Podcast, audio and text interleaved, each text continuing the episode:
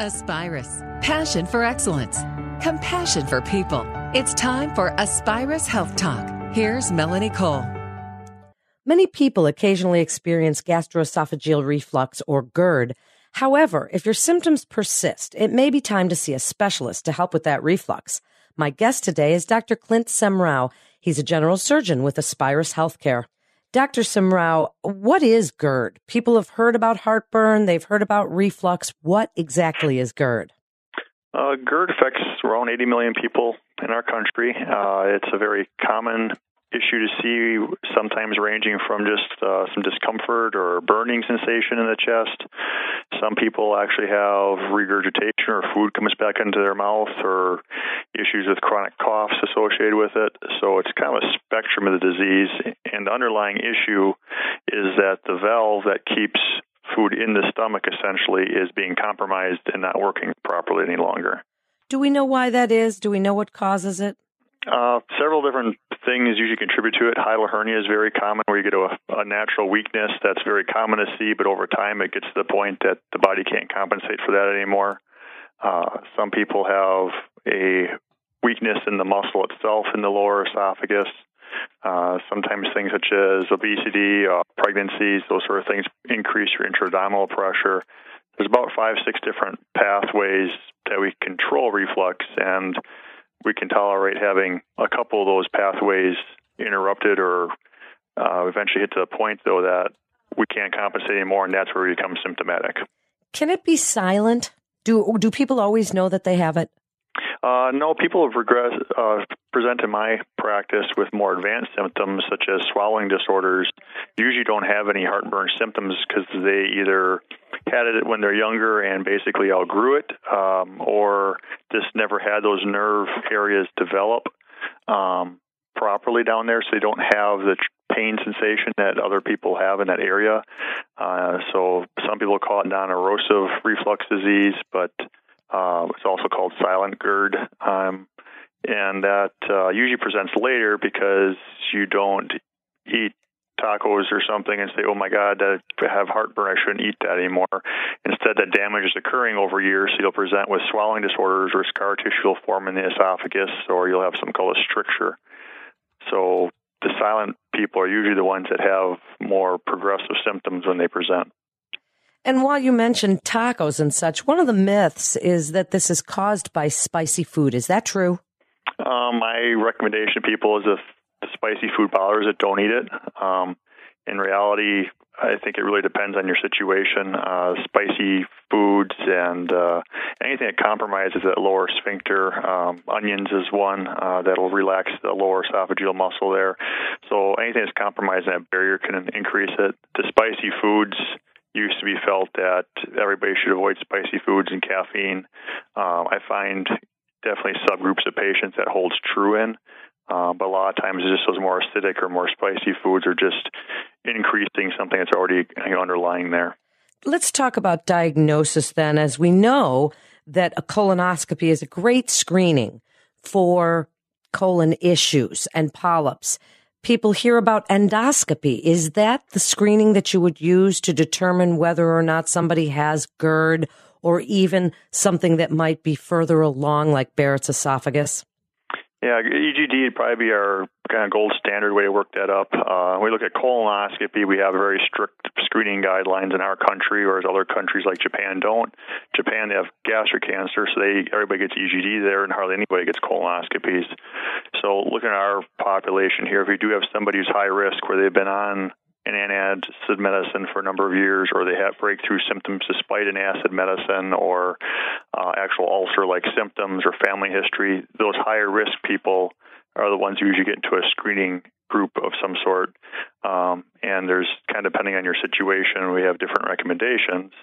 To do a screen, we either look at doing an upper endoscopy, which is the EGD, or a barium swallow is another good screening, which you don't have to be sedated for, but you don't get a good look, and you don't get tissue biopsies for things like Barrett's and precancerous type lesions. They don't always pick up with just a screening like an upper GI. Is GERD a precursor for cancer, doctor? people untreated GERD have higher risk of cancer, anywhere from 2 to 8-fold increase. If you have somebody with Barrett's or more advanced reflux issues, it's about an 8-fold increase. If somebody is just untreated reflux symptoms on a daily to weekly basis, they have about a 2 to 4-fold increase. Luckily, esophageal cancer is rare in our country for most people, but if you double or quadruple something, you know, you're still talking a 3 to 10% lifetime risk in somebody's untreated reflux symptoms. So what's the first line of treatment? As you mentioned, people try medications. There's proton pump inhibitors, which people hesitate because they've heard in the media that there's side effects to those. Some people just pop Tums, you know, every time, or try not eating spicy food. What are some of the treatment options available? And speak a little bit about antacids versus proton pump inhibitors. When does it become a prescription? Sure. You know, initially starting out, you know, just a Tums takes care of it once in a while. That's a good regimen to start with. If it gets to be if you're using them daily or several times a day, that's probably when you need to move on to a better acid control option. All that the Tums-type medication's doing is just neutralizing that acid. So once that occurs, you get what's called rebound acid. A lot of times you'll find you'll get into this scenario where you're eating Tums throughout the day, which have some side effects with calcium and magnesium issues over time. But when you neutralize that acid, your body responds by saying, I don't have enough acid. So as the medicine wears off, your body's making more, so you'll get worse acid. So you get this kind of chain reaction going that feeds into itself. So once you get to the point you're needing a Tums, you know, on a daily basis or several times a day, then getting into either an H2 blocker, like a Zantac-type medication, which is the ranitidine, famotidine, the DIN families when you're looking over the counter at the medications on the boxes at the generics, versus a proton pump inhibitor, which is like a Nexium or Omeprazole. They're going to be Zol class medications, praniprazole, Omeprazole, esomeprazole. ZOLE is the generic ending to kind of differentiate the two. The H2 blockers are our first go-to medication for this, and it does a really good job of controlling acid medicine, or controlling acid symptoms, I'm sorry. The PPI class, or the proton pump inhibitors, they're the newer medication. They're much more aggressive at controlling the symptoms, and whereas the H2 blocker classes work really well for people for a period of time over usually 2 to 5 years, you start to need escalating doses, and it gets to the point that your body becomes non-responsive to H2 class medicines, whereas you don't see it the PPIs. So first line, either one's a good choice. Kind of downfall of the PPI class is some of the side effects you'll see in the literature nowadays, where it affects bone absorption. There's some associations with Alzheimer's and other malabsorption type related issues with it. So in that case, that's why if you don't have an indication like Barrett's or some actual precancerous changes, we want to be really aggressive. It's nice to start at least initially with that H2 blocker class, because those side effects don't just seem to be as predominant, period. So if medications don't work, and we don't have a lot of time, doctor, but speak about some procedural interventions that you might explore if somebody is still having problems with GERD. Yeah, well, the first key is to make sure it is just GERD alone. It's very common to see somebody has an underlying food allergy or gallbladder issues. A lot of times will present as a GERD. Once you really focus on the GERD diagnosis, usually correcting the way that valve functions is what we need to be doing. So that involves firstly tests to make sure that the esophagus is squeezing properly and the stomach's emptying properly. And if that's all functioning the way it should, then we can go in and repair a hiatal hernia if we see one, or recreate that valve if needed. As far as the valve piece, that's where we have some variances. There is something called a Lynx, which is a little chain magnetic bead ring that has been pretty promising. It's starting to be used in community hospitals. I've held off on it because I have some concerns of what it's going to be doing 10 years down the road. So I've held off on that one personally. The Nissen is kind of our gold standard reflux surgery. It's the most aggressive reflux surgery we have.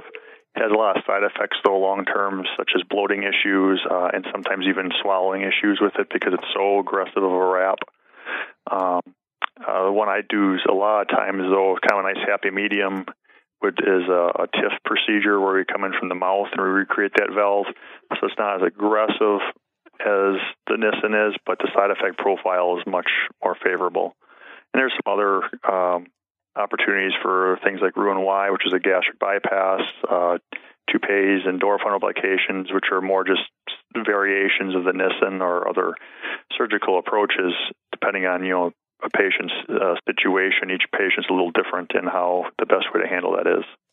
What about lifestyle? Doctor, what would you like people to know about things that they might try, whether it's late night eating or spicy food or exercise or how they sleep or any of these things that might help prevent GERD in the first place?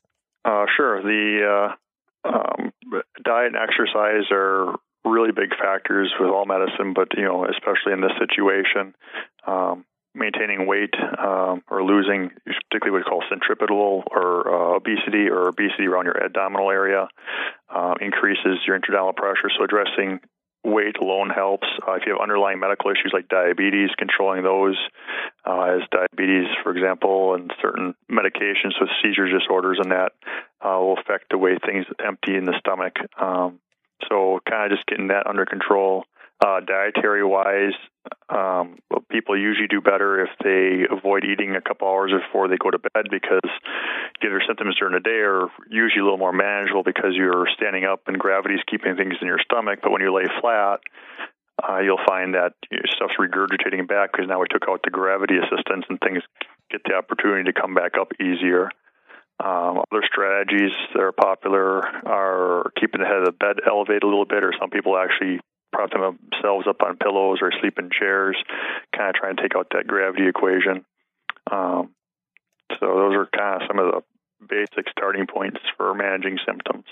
Wrap it up for us then.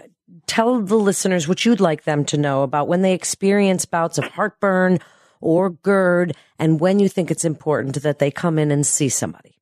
Yeah, I'd say once you find that you're using a Tums more than, say, once a week, it's probably time to at least bring it up with your family doctor. We have a lot of options from beyond the lifestyle modifications. We have a lot of surgical options. We have a lot of medication options to address things. So it does have some long-term, you know, cancer risk is very real with it, in addition to just the quality of life that comes with it. So I definitely say it's the point that's once a week, it's time to get into your family doctor. And then from there, it might be as simple tweaking a few things in your other medications or some lifestyle modifications that they could identify you could improve upon to starting a, you know, a medication class. By the time I see people, they're a little more advanced. You know, maybe 1% of people end up getting any sort of real surgical evaluation with these after they're seeing their family doctor. So it's not automatic you have heartburn, you need surgery type of a thing, but it's just making sure you're ignoring those symptoms. Thank you so much for being with us today and explaining and sharing your expertise about GERD, something that so many people suffer from, the uncomfortable symptoms of heartburn. Thank you again for joining us. This is Aspirus Health Talk. For more information, please visit aspirus.org. That's aspirus.org. I'm Melanie Cole. Thanks so much for listening.